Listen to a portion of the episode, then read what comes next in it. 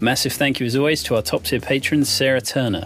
It's Not Just in Your Head is hosted by psychotherapist Dr. Harriet Fraad, substance use disorder counsellor Ikoi Hiroe, and myself, the editor and producer Liam Tate. This podcast is entirely funded by listeners, and as the famous meme states, we are critiquing capitalism because we are forced to participate in it in order to survive. So, if you can afford to give, then your contribution will ensure that we can keep making the show. However, if you can't, then please just leave a review on your podcast platform of choice. Tell your friends about us and follow us on Twitter, Facebook, Instagram, TikTok, Reddit, or YouTube. This episode is brought to you by Shopify. Forget the frustration of picking commerce platforms when you switch your business to Shopify, the global commerce platform that supercharges your selling wherever you sell. With Shopify, you'll harness the same intuitive features, trusted apps, and powerful analytics used by the world's leading brands. Sign up today for your $1 per month trial period at shopify.com slash tech, all lowercase. That's shopify.com slash tech. In the mental health field, too often, we've made it seem as if it's just in your head. Just in your head. The landlord can hijack the rent by 20%. That impacts people's mental health. Can't have a profit driven mental health care system if we want our people to be connected and healthy. This thing happened on Twitter. I think that the tweet had been seen at least a million times. This, I think he's a therapist. He had summarized this paper that just I, it hasn't been peer reviewed, I don't think, but I'll put the link in the show notes. But anyway, to quote, the paper explores whether online shaming is motivated by a person's desire to do good, a justice motive, and or because it feels good, a hedonic motive, specifically as a form of malicious pleasure at another's misfortune. And then there's that German word that I can't quite say correctly. Yeah. There's, there's the one. Yeah. yeah. And just to skip to the end of that paper, the conclusion is that feeling good at the suffering of others may play a relatively more prominent role in online shaming than doing good. Yeah. Which is fascinating. Maybe it's obvious, but probably where we should start is why does moral outrage exist to begin with? Because clearly, if you're on the other end of it, there's the mental health fallout from being a target of sort of the mob, as it were. And you may say it doesn't matter because they deserved it because they did X, Y, Z thing. But shaming is a form of group cohesion, right? And social control. It's like a way of enforcing certain kind of behaviors. And there's a quote, a good quote there. Moral outrage is important in uniting people to act together to promote justice for disadvantaged or marginalized groups. So that all sounds by and large thumbs up positive, right? Like you can see how moral outrage is maybe a pro social impulse that you see something that you fundamentally disagree with and you're trying to make sure that maybe something doesn't fall apart that you value. But the twist, I guess, the dark part is that for all the keyboard warrior thing of standing up for causes, if actually what's going on behind the scenes is a kind of, maybe it's not perverse, but it's certainly a kind of enjoyment at seeing someone get their sort of just desserts, as it were. I'm wondering maybe how you think about this piece of news, about this paper. Is it something obvious that both of you, like with the clients you've worked with, and also we have to check ourselves here, right, as well, because on this podcast, the focus on mental health and capitalism. So when there's critiques of, we had an episode where Jeff Bezos was a target of various things or yeah. Jordan Peterson or any of these kind of people. Yeah, that's actually a great example, the Jordan Peterson thing, because he had a great fall essentially, didn't he? And that's one of the, obviously the insights that they have in this thing is that it's very much related to someone's status. The tall poppy thing that as someone ascends, there's a Mm. real pleasure in watching them fall. And uh, yeah, I'm just wondering maybe, yeah, in terms of checking ourselves, there are sort of, are we misstepping in some of the things that we talk about? How do you guys think about these kind of perverse enjoyments eh, that are actually the driving force behind seemingly socially progressive causes? I think that there's a real difference in being angry at someone's social role. Let's say being angry at Musk for his social, for all the acquisition of money at other people's expense and for charging for Twitter when he's the richest man in the world, not because of his personal whatevers, but because the social role he plays in our class divided society is a perverse and destructive role of which he's a symbol. It's nothing personal. Personal attacks are another thing. That's what Trump specializes in when he has a, an opponent, like calling DeSantis meatball an anti-Italian. That I think that part of the rage that comes out in the United States against individuals in a destructive, shaming way. Young people commit suicide sometimes by being pushed into shame and degradation is because there is no movement, no healthy place for people to show that our empire is going and the discrepancy between the rich and poor is growing and people have nothing, young people have nothing much to look forward to as our country deteriorates. We don't have a political voice and it all goes into the personal. And yeah. And I'd like to jump on that because they mention in this paper two different kinds of shaming, the stigmatizing shaming versus reintegrative shaming. And the point being that the stigmatizing one is focused on that an individual is just evil for doing what they've done, right? Whereas the reintegrative shaming is about the act might have been evil, but it doesn't say the person is forever stained by this thing. And that actually in the experiments that they did, and obviously these experiments are to some degree limited, but mm-hmm. still worth talking about that when the focus of comments that people were exposed to were weighted towards the reintegrative shaming, there tended to be less of a pile on, right? Because it's that sort of amplifier effect of the group that you're in or with or identify with.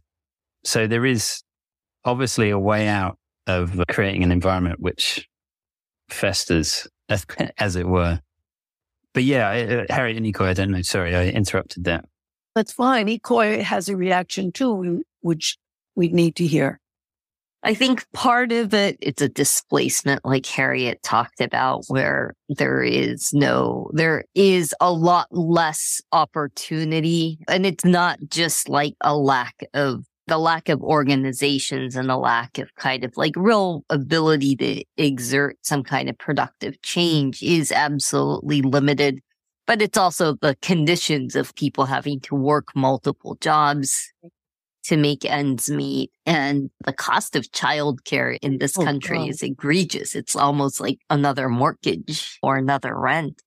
And so many just conditions being that everyone is scraping to get by in so many ways. And I think that also, that kind of builds up a sense of isolation in people. Frustration. Yeah. Yeah, frustration, isolation, because we talk about like the, there's been the big focus on like loneliness. The useless Surgeon General Vivek Murthy has loneliness is a serious and important issue, but if there, there is this major element to like, you have to be able to have some kind of energy to socialize. Yeah. Building a community is something that requires time and energy. That is your personal social circle or anything else. And that's something that we lack in major ways in this society.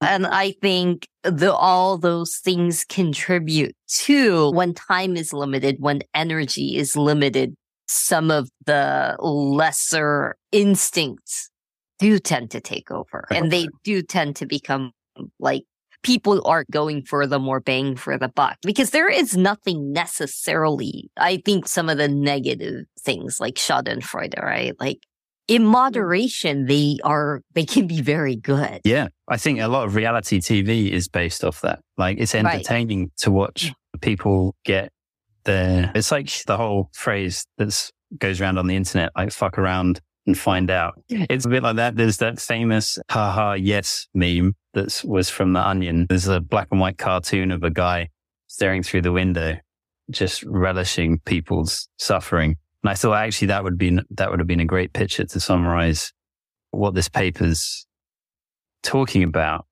But in this paper, they mention the Jon Ronson book. You say you've been publicly shamed. There's a quote, participants mention being driven by a desire to do good. Therefore, one possibility is that people engage in online shaming because they're motivated to restore a sense of justice following their perception that an important moral value or standard has been violated.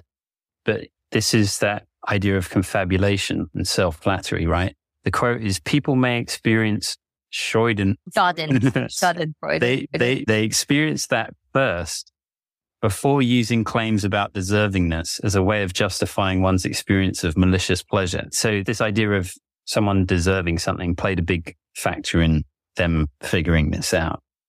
But it's, to my mind, that was really interesting that we have a narrative for ourselves to make it okay that we enjoy something that's maybe a bit less savory, if you like. I think some people feel superior when they watch other people's suffering instead of their own, because at least they're not doing whatever it is that the disgraced person is doing. But I also think we have to appreciate what Ikoi said, which is terribly important, which is that people in the United States, over 44% are poor and struggling and go from emergency to emergency. It's not paycheck to a paycheck. It's emergency to emergency. And they are terrified and they feel unprotected and they're fighting back in this socially unconstructive way. They're fighting back at their own sense of being, being embarrassed because poverty is a crime in the United States. Know, our mayor in New York just took back, he vetoed the housing vouchers and arrests homeless people and has raised the allowable rents, even in public housing. And so more and more people are on the street so that there is this upset that people feel. And this is a very socially unprotected and un way of venting without a movement and without hope. It becomes individualized and terribly destructive. One aspect of a lot of moral outrage is that it is something that doesn't require a lot of effort is a very easy, low energy cost kind of way to vent out your frustrations. And I think also generally speaking, because poverty and having to scrape by for a long time to survive is, you know, ultimately it is a really anxiety and trauma inducing life. Yes. And there is this pervasive kind of idea that suffering makes people more moral and it oh. often makes people not necessarily moral eh, or more immoral, but like more emotionally volatile. Yes, indeed. And right. And that's part of that emotional volatility because things like empathy and listening and understanding, they take a physical toll. They take an energy toll when so you're your yeah. own emotional vulnerability and people avoid that. I, I see that very clearly in my late mother in law, who was a Holocaust survivor who kept that Holocaust going. She learned survival was her only interest, which I think a lot of people in the United States are desperate to just survive. And right. any empathy along the way is a weakness that can't be tolerated. And so they don't. And that's a very dangerous thing in a society in the book, The Spirit Level, they go over all the things that make a society deteriorate or generate. And one of them is that level of financial and the struggle to just survive with that being the greatest good. And so that you can afford sweetness in that environment. And I saw that among other Holocaust survivors too, that what the greatest good is your own survival at no matter what cost. And you can generate cruelty at anyone else's vulnerability in order to feel like the strong one because you're weak and frightened. Another aspect to this uh, in the paper, at least if I'm interpreting it right, was that genuine concerns for justice actually resulted in less total shaming, right? Yeah. so the way that they do this thing is that they have this sort of pseudo news article And this event happens and people, there's comments below it and they've set this whole experiment up. You can read it. I'll put the link in the show notes. But the point being that people who are genuinely concerned with, I guess, some sort of justice I'm into shaming people to the same degree that others are who are just chasing the feeling of superiority, right? Because they make this point that there's a sort of paradox that for I'll, I'll, do the quote. It's a bit long, but bear with me. An individual who experiences outrage at breaches of moral standards may view the use of disproportionate punishment via viral shaming as a particularly unfair and immoral course of action based basically on a belief that one should avoid inflicting harm on others. And this is the paradox. However, in some cases, commitment to the to that principle of not doing harm to others led to increased shaming in the name of utilitarianism when one believes shaming is key to preventing future harm and therefore is important for the greater good. A kind of like a current modern example of that playing out uh, on social media is a lot of the major issues around quote unquote like grooming and mm. LGBT community and gender issue. Because the question is always just what constitutes harm is going to vary. It's not a universal concept necessarily because, you know, what one culture or one ideology would consider a prioritized harm may be completely different for another person, right? So if you are from certain religious backgrounds where you are still an adherent, right? Being gay is still a, a serious sin. Yeah. Versus if you are secular and n- not necessarily religious, you may not see it as a sin at all. And one of the major ways politically also of like expedience as a tactic is the easiest way to create like this moral panic is always to involve protecting the children. Yeah, not yeah. protecting them from that kind of hatred or guns or anything, but very selective protecting. I mean, in terms of things like sexual abuse and child abuse in general, that is one topic that like gets everyone, regardless of their political orientation, right. gets people really heed high key and understandably it is one of the worst aspects of one of the worst things that could happen in society, right? Is the abuse and exploitation of children. But people often conflate like individual abuse versus systemic abuse. And one aspect of the whole moral panic around children has always been ultimately like if you want to prevent a lot of abuses in life, including one for children, it it is that they don't grow up in impoverished households. Exactly. Yeah. Right. Yeah. That because one of the things that's often just it's always felt weird to me. Even as a child, I was like, this feels odd. Was like as a society, we have, we are supposed to have kind of this quote unquote, like undying, unconditional love for children rather than people because these children grow up to be adults. And it's, so is there a certain age that you're suddenly no longer worth uh, protection or kindness or empathy in society? And this idea that like children are like this divorced category from society in some ways. And yet we are a society that does not protect children. We don't have universal health care. Because that's considered the purview of like adult responsibility, the parents, individual. Right, if they have the money. I think those same people who are urging who in the states which are increasing. There's now 17 states that have allowed children to work. Right. And work dirty, hard jobs and the exploitation of immigrant children in slaughterhouses and elsewhere where they're at 13 or 14, they're cleaning up the blood and guts on the slaughterhouse floors at night that those same people trying to protect the children from a drag show story hour or pushing for the exploit, the super exploitation of children. Because I think what happens in a society in trouble as America is that people either have, which we don't, a social movement that captures them, or they go berserk into these various areas. And as American capitalists wanting more and more profit by exploiting more and more people, and as labor begins to fight back with unions but doesn't have a political voice, we have two capitalist parties with different tendencies and no choice between capitalism and a socialism or social democratic platform. People are unprotected and they feel angry.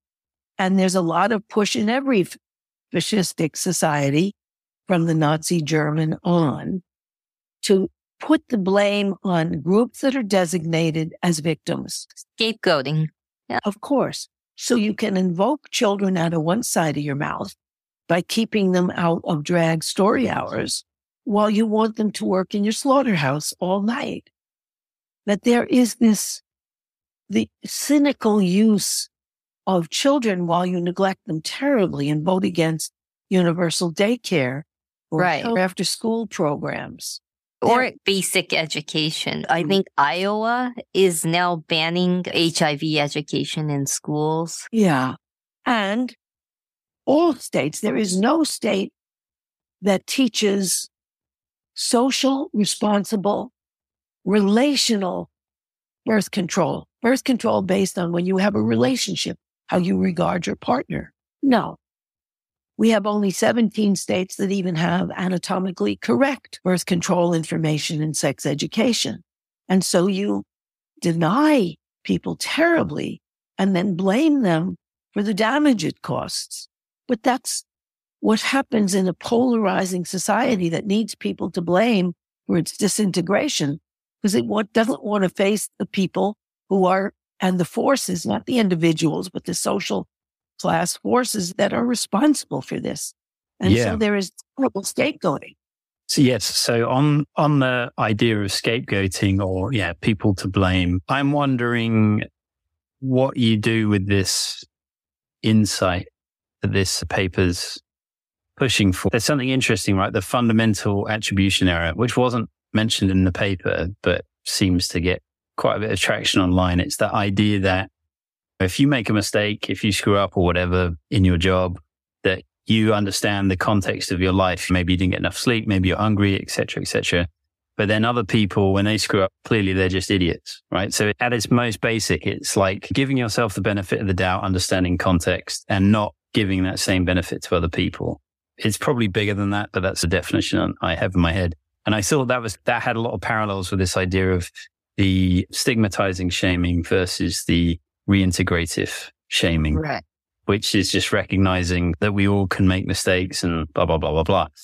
I think society, especially American society, likes to think of people like the mythology of Zeus and Athena, where like people pop out of Zeus's forehead fully formed. And we have this incredible solid sense of like agency and decision making versus understanding that human life is and social life is somewhat kind of fragile in some ways. It can be that we are physically and socially and environmentally mediated creatures, right? Mm. That we are not like this fortress of agency. That's a good So- phrase. Fortress Yeah. of agency. I like that. Exactly. And also that we're socially constituted instead of your image of Ikoi, of Zeus and Athena, instead of coming full formed. No, we're socially constituted. It's the idea that where your society fails you, everything is supposed to be individual responsibility. You made the wrong decisions. Why is not part and it's interesting that even the National Institutes of Mental Health, which of course don't have the advertising budgets of the drug companies or others, say that the problem with the psych field and the problem with dispensing on a mass scale of pills is that it doesn't look at the etiology, the means by which people came to their mental problems. Right. To a certain degree, this is also like just true of how we treat problems, even medical problems in many ways is just let's get rid of the symptoms. We don't Yeah. really care about the cause and everything is running on an expedience model. And that does have these social costs of if you have an entire society that is running on expedience, you really can't blame individuals for acting in that way because that is a social value. That is people. really profound. It's the reason that at the Amazon warehouses, they have free pain meds, not because they feel for people, they want them to keep working.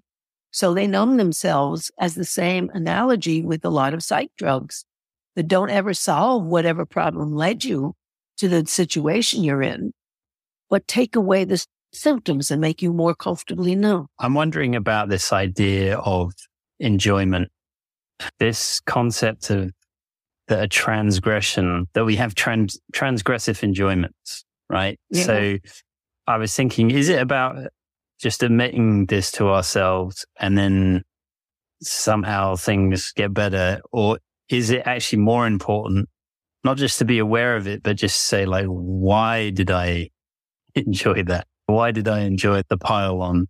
And examining your own sadism, right? Because I assume historically something like the witch burning stuff, there must have been a huge amount of pleasure certain individuals were getting from that activity of finding the bad, the baddies. Yeah. And burning that in yourself is heretical by projecting it outside. They're the bad ones. We're the good ones. Projecting the bad onto someone else and then hating them for it and burning them at the stake. Presumably it offers no solution to actually what's driving you, right? Okay. You've just killed another human being by burning them at the stake and like the desire to do it again would manifest because guess what? You never solved, you never really addressed the issue that you had, which is that what causes, what's the root of your sadism? Sadism to a certain degree is really encouraged in this society. I don't think you can have a warlike society without a huge heaping of sadism. Like in the Ukraine, where we're leveling that society, or we're fighting to the last Ukrainian there and financing it. And in all the wars, the shock and awe of all these bombings in Iraq, where millions of people died, or the dropping jelly gasoline and burning villages and children, you have to just numb yourself out and see it as collateral damage. And I think the same thing goes with venting online. It's all collateral damage. It's not a person like you Right. to blow up in empathy. Very important. It's important to condemning the poor. In New York City, our mayor is criticized roundly for criminalizing the poor and seeing them as somehow individually responsible for being poor or for having to leave their countries, which nobody would like to do since you leave your language, you leave your family, you leave everything. But as these are not human, they're other. And people have a way of othering other people and being able to therefore turn a blind heart to their suffering. Yeah. So And- it's not necessarily about checking in with your own sadism. It's what is it in my environment that is fostering Right. my sadistic tendencies? Because presumably, depending on the environment you're in, they're either Yeah. going to increase or decrease. That's right. It excises the social responsibility. And maybe this is off topic, maybe it isn't, but like in describing the state of the United States or the UK or whatever on this podcast, and it being quite truthfully bleak, is that then a form of sadism that's been enacted on the audience? And is there a deep pleasure in being like, haha, the empire is falling? So that's one question. And then the other question is, and p- perhaps it's mm, inappropriate, but have you ever had clients scribing things to you that are just awful stuff that's happened in their life? And then there's the sense of they're not just telling me because they want to heal, that there's a, they're enjoying telling me some terrible thing. Have I had instances or have I heard of instances from other providers where you know, clients, especially coerced. This is much more likely in coerced situations, but coerced clients where they are trolling their providers. And that's basically a major show if there is no rapport here. So yeah, absolutely. But it's one of those things where sadism kind of works in different ways, whether you turn it in on yourself or turn it out to other people, because sometimes, and this is like a difficult area to express properly because in the worst case kinds of framing that it can be seen as victim blaming. And I don't want I'm not framing it in that way. Sometimes people can get really stuck in an area. Hmm. Yes. Right. Where they just, they are constantly reliving this moment. And An example would be like I there I've had clients who just could not get over a particular person. Not necessarily a good or bad relationship, but that they just could not get over a particular person and that that they're just constant because I remember one time and this is not my client, a therapist that I knew was going, Oh yeah, I had this client and I thought fairly new. I thought she had or actually it was he had recently gone through a breakup and this ended up being like 22 years ago Wow. Why do you hold on? What is Right. in and, and yeah. And there is something it's and usually the person in that midst of that storm like they say it's that person right? I can't get over that person because they were perfect for me and i missed the perfect opportunity and i'm never going to find anyone else again etc or various versions of, of of those things versus a lot of times it's actually really not necessarily the person it's often a displacement for something else. I do think that for some people, they use their trauma or their loss as an excuse for not moving on. Because whatever trauma you have, the point is to process it and learn from it and get stronger rather than to hold on to it as an excuse for your failure. And for some people, it's an excuse. You can see it. You have to have people, even when traumatized, have to find a way to say, okay, what can I get out of this? Not that it was a blessing. It was terrible, but what can I learn? How can I grow? Why do I stay?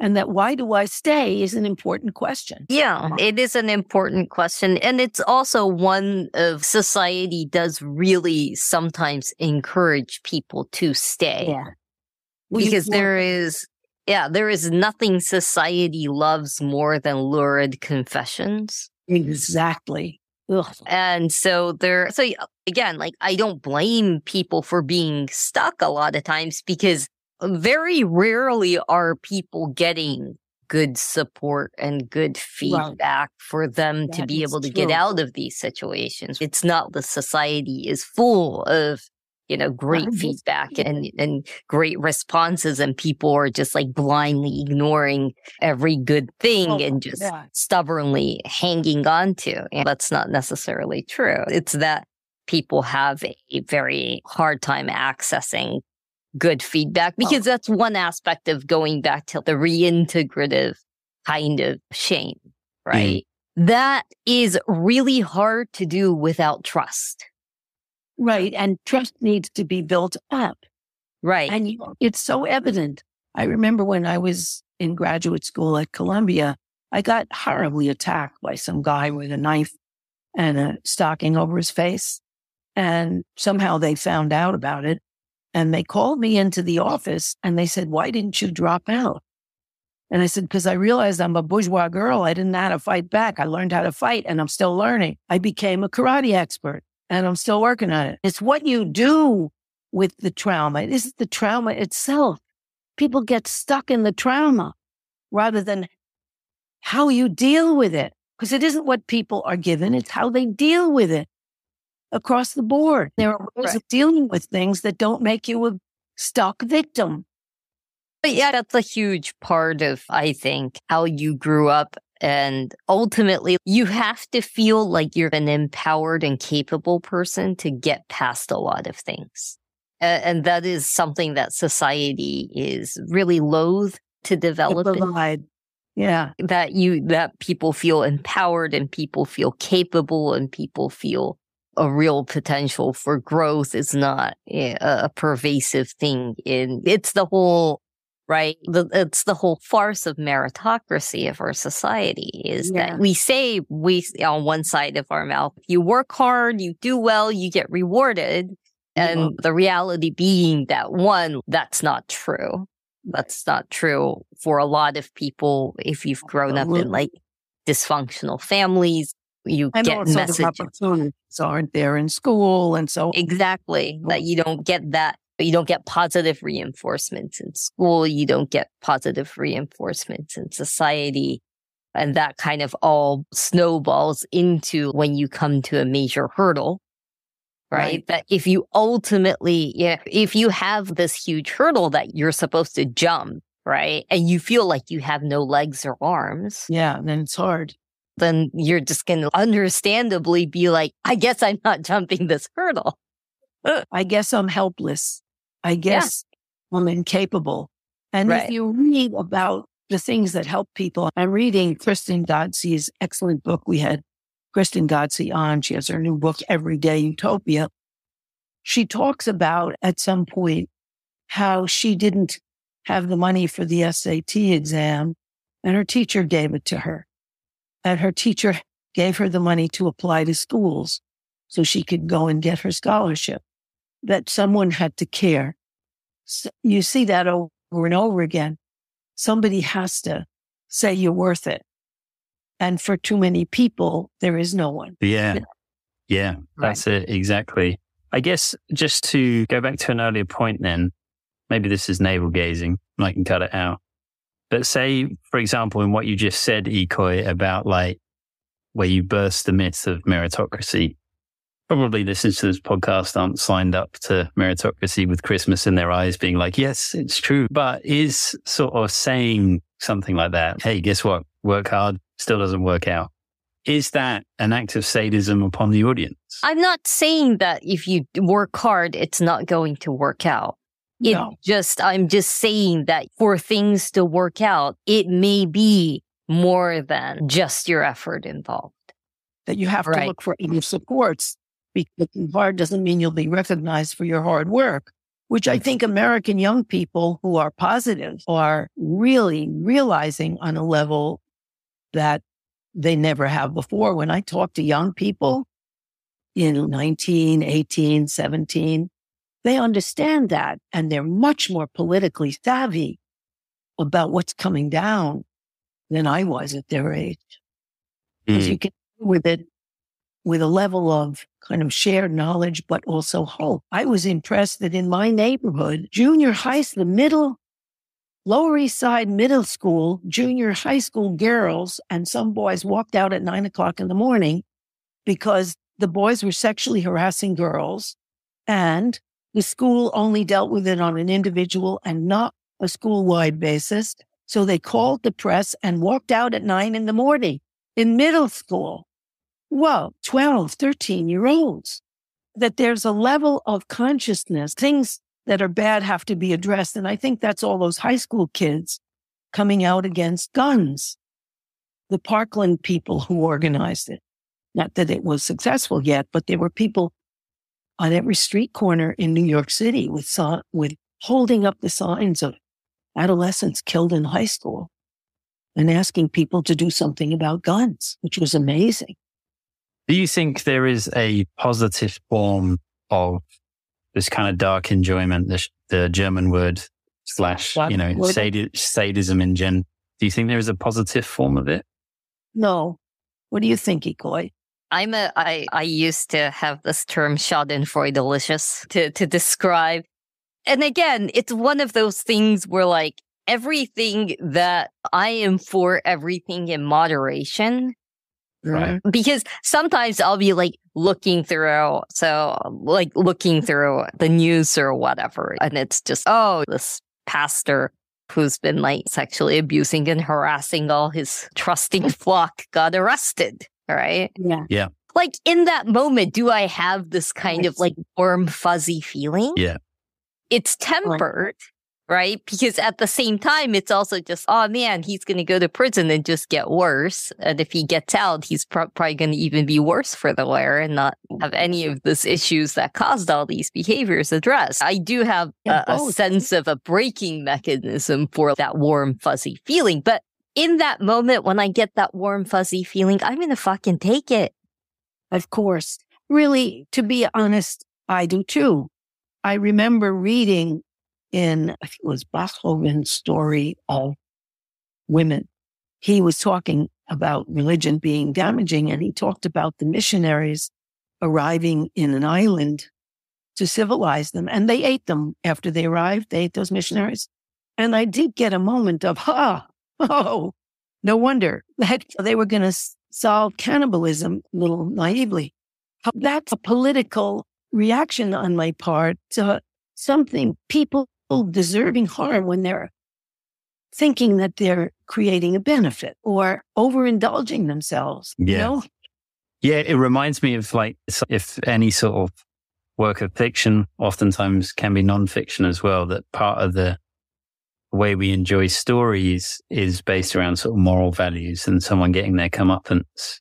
So I guess maybe what the difference is here between Ikoi, your description of the news article or Harriet's exa- examples is that in both cases, they are internal felt states, but you didn't hmm. then maybe comment, you didn't act it out, even if the acting out is just like liking something on a social media thing. Like clearly the positive form of sadism is some kind of release valve that stays Yeah. in the world of fiction, maybe opposed to is acted out. Would that work? When I think of those missionaries who thought they were going to bring Christianity to cannibals, really, it was a case of chickens coming home to roost that they were eaten instead. But I don't think I get a sadistic thrill out of it. I think I get a sense of justice, even with retribution sometimes. Yeah. And I think the paper is making the point that those two things are separate things and they are at play. There's this sort of sense of moral outrage and this sense of someone's going to get what they deserve. But that is running alongside parallel the sort of sadistic tendency. And so, yeah, it's just maybe, maybe a bit more visible because of the sort of network of computers all connected to each other, maybe. But I said it obviously is just an amplified version of what has always been part of the human experience. And I guess uh, if I'm reading it, that maybe there is sometimes a reason to comment on these pile-ons is that it be, can become part of the messages that stop it descending and getting worse. Maybe if you echo that idea of the reintegrative, yeah, the re- reintegrative angle, which is that this is the act is awful, but not necessarily the person. Maybe the more people that do that, maybe things get better. But maybe I'm just trying to put positive spin on something I don't know. But I think the point is maybe to wrap it up that behind every sort of online comment, there's always something going on. Um, Yes. There's always something being expressed here. And of course, a lot of people don't intervene because they don't want it to be turned on them. Because once you have a mob kind of mentality, you don't want that rage and hatred turned on you. Yeah. So it induces you to back up. Yeah. Anyway, this is a very interesting discussion and it was an interesting article. The only final thought that I can say from also like my experience just personally, have I in earlier years at some point possibly participated in a lot of what ends up being pileups? I think I absolutely have. And I think the more that you do it, the easier it becomes. That becomes like a default response for me, like I, it was one of those things where I will say, like, for me, once that started really, once I recognized that was what was going on with myself, I was just like, this isn't bringing me anything positive. It's not changing anything positive in the world. Like, why am I wasting my time doing this was the ultimate conclusion that I came up to. But it is something that everything is the more you practice, the easier it becomes. And that's also the same for negative behaviors, right? Yes. The more you indulge it, the easier that becomes. Wow. That's a great point. That's a really so, great point. You know, and yeah, oftentimes when people are just like, oh, I'm taking social media break or whatever, I do think that is a good thing. I do too. Brilliant. Okay. Okay. We'll end it there. Massive thank you as always to our VIP patrons Rebecca Johns, Bruce Rogers Vaughan, Alexander Lashley, Sheena Belmas, Seamus O'Connell, Alex Placito, Alexandra McCormick, Wig Shaker, Elizabeth McKechnie, J. Daniel Richer, Fontaine, Hartley Wilmoth, and Sean Venado. By the way, listeners, if you have enjoyed anything you've heard Harriet say in this program, you will definitely enjoy Capitalism Hits Home, which is a solo program that Harriet does through Democracy at Work, which is a worker owned cooperative that produces other great programs such as Economic Update with Richard Wolff and the Anti Capitalist Chronicles with David Harvey. I can't recommend enough that everyone also listen to Capitalism Hits Home if you enjoy It's Not Just in Your Head. And if you want to hear even more from Harriet, check out her radio show, Interpersonal Update, on WBAI and in the WBAI archives.